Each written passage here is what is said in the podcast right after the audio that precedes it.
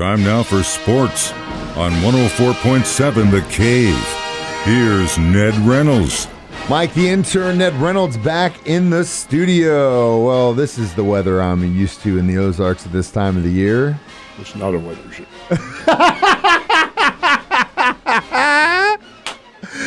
Oh man. Okay, Hey, man, well, you knew it was going to happen. Uh, and, uh, you know, when they, they talked about the rain coming in, well, you, at this time of the year, it's going to get colder. yeah, and it has gotten It's getting colder. And it's, getting colder. really going to get colder this weekend, which for the deer hunters is great This news. is perfect. Every, every guy that's going out to hunt right now is is so happy about this. Now, let's talk about sports because yes, this is not a weather show.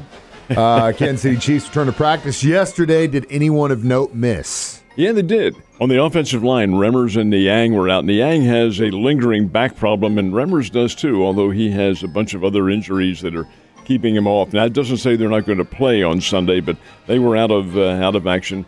And on the defensive side, L'Jarius Sneed, he has a back problem also, and Chris Jones. Chris Jones didn't practice, but I think the way it's described, it is more for rest Yeah. than anything else. He does have the wrist injury and he has a nagging groin injury. So, hey, put put him aside. He knows what to do, or at least we think he does. Yeah, yeah. I think these are maintenance days. One thing that did happen though is Clyde returned early, and so did Kyle Long. Returned for a few rounds early on in the I will be astounded if he plays at all. no, not this weekend. No way. No way. Ever. I mean, this guy's had seven years of nothing but injury problems. Kyle Long's a good player, but when he came over from the Chicago Bears, he was damaged goods, and he's continuing to be uh, damaged goods. But we'll see. We'll see how things work out. But uh, over and above everything else, the Chiefs are in pretty good shape going into this game. They are. Hopefully, uh, we can get a bunch of uh, guys and gals wearing red and gold in Vegas and uh, turn that place red on They'll Sunday. Oh, they there. will be. Uh, a lot of them leaving on Friday. Um, so, got Thursday night football game. Normally, I'd look at this lineup. I'd go meh, but everything in the league this year is wacko. You got the Cardinals and Titans at the top of every power ranking list right now. I don't know where we are, but things have just and you watch all the upsets last weekend. It's been topsy turvy. So Ravens Dolphins tonight. You think this is going to be a good matchup? I do. I'll tell you why I do, too. First of all, you're talking about the Titans and the Cardinals, and they are good teams. That's not a fluke. They belong up top. Now, did anybody expect them to be there? No. Expected the Kansas City Chiefs and the Rams and people like that. And it may turn out at the end of the season that those teams will be there. But right now, yeah, I see teams going into Miami on a on a night game like this, a featured game, even though it is a Thursday night game. And Miami can rise up and play tough. They're not a they're not a walk in the park by any stretch of the imagination. I see Baltimore, which hasn't been playing at the top of its game, going down there to Hard Rock Stadium and having a tough time. That's not predicting that Miami wins, but I do think it'll be a pretty good game. Well, I do too. And um, hey, I guess they were listening to the show because we were complaining about that Thursday night schedule for years and years. And now this year, it seems for the most part, we've had some pretty good games all season they've long. lucked out. The NFL has lucked out in this because that con- that schedule, when they put it in place, is in concrete. It's not going to change Yeah. at all. Like the other games, you can flex them. Yep, yep. But in this one, no, it is there, and there have been some dogs. I don't think this is one of them, though. I think it'll be a pretty good game. Hopefully, you're right. Now, uh, one team that does not get talked about enough, especially locally, you never ever hear about anyone, but they are so damn good nationally, is the Missouri State soccer team.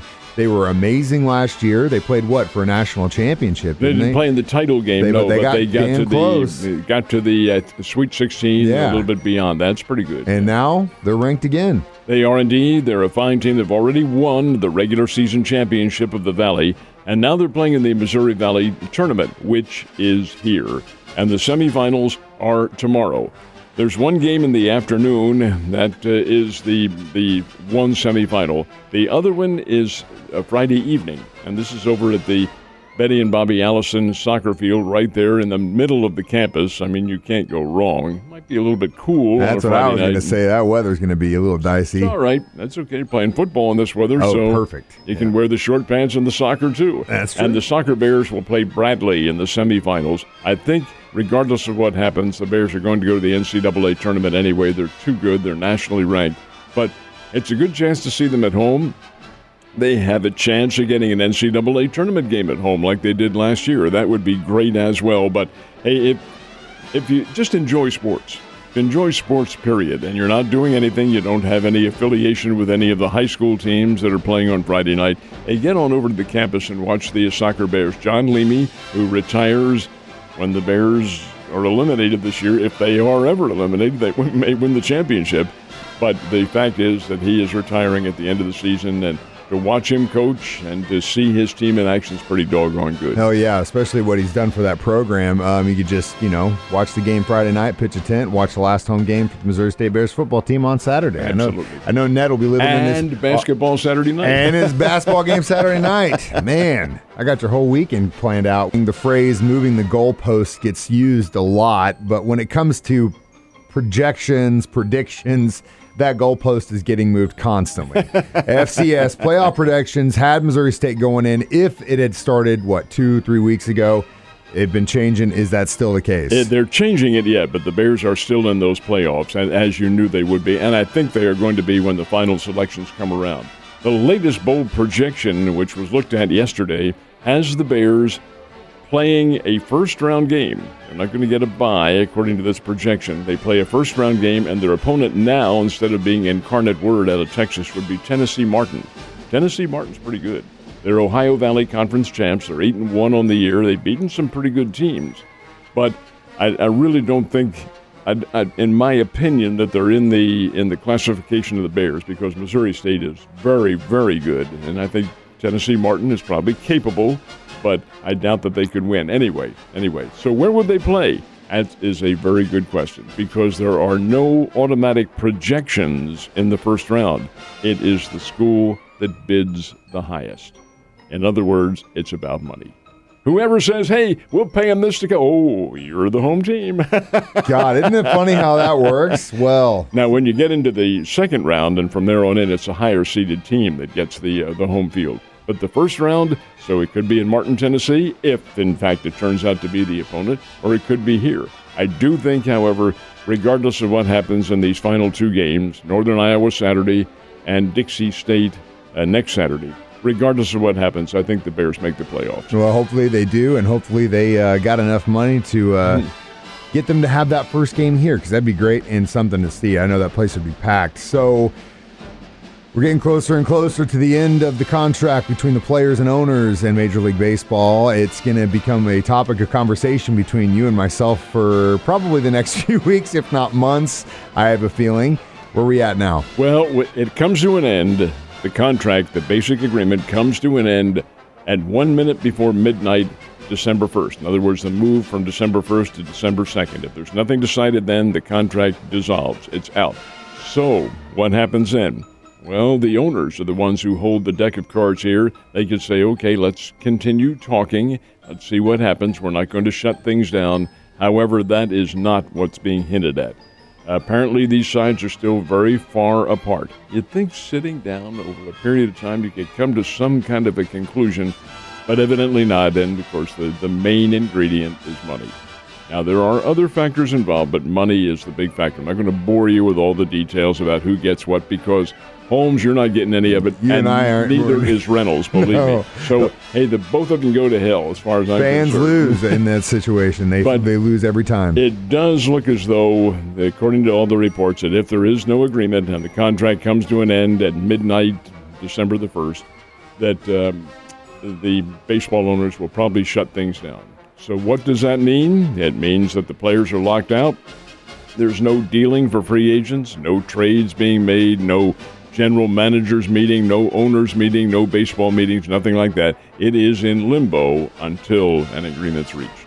God, so stupid. It is. Stupid. It's so stupid. You can make moves, try to build your team up, and uh, none of that stuff happens because uh, these guys just can't get along. Well, like I said, fans lose out. We're the ones that lose out the most. Um, now, speaking of losing, Missouri State Bears lost on Tuesday, but the Lady Bears did get a win. When do they each play again? Lady Bears had a very nice win. Arkansas Little Rock is no chopped liver, folks. They are a very good basketball team, and the Lady Bears went down there to Little Rock and beat them. Well, the Lady Bears are the, well, let's put it in, in the uh, proper correspondence in terms of time now. The Bears basketball team is back on the court Saturday night, and they're playing here at JQH Arena against Alabama State. Most of you are not familiar with Alabama State. They are Division One. They're a SWAC team, and SWAC is the Southwestern Athletic Conference. And the Alabama State Hornets are one of these SWAC teams, like all of them, that go on the road to start out the season because it helps their bank accounts. They're not really wealthy colleges. They're historically black colleges, and they like to get that big paycheck. Well, Alabama State opened up last night in Nashville against the Vanderbilt University Commodores. Vanderbilt is very good in basketball. Vanderbilt beat them 91 to 72. Well, Alabama State comes here Saturday night. The Bears are going to have to play a whole lot better than they did against Southeast Missouri, but I do think they will. Dana Ford's good coach, and he'll get them he'll get them whipped into shape. The Lady Bears will play at JQH on Sunday afternoon, and they're playing North Texas. That's out of Denton, Texas, and the North Texas Mean Green, probably not in the category of the Lady Bears. No. Very few teams are. But that's a 2 o'clock game at JQH Arena, and that's the only time this month that the Lady Bears are home. They're on the road to tournaments and playing elsewhere for the rest of this month, and then into December they'll return home again. Wow. Um, so, Bears, if you were listening to the stands on Tuesday night and you kept hearing someone yell, "Play D," that was Ned. He's trying to help you out. Listen to him. You have a great day, sir.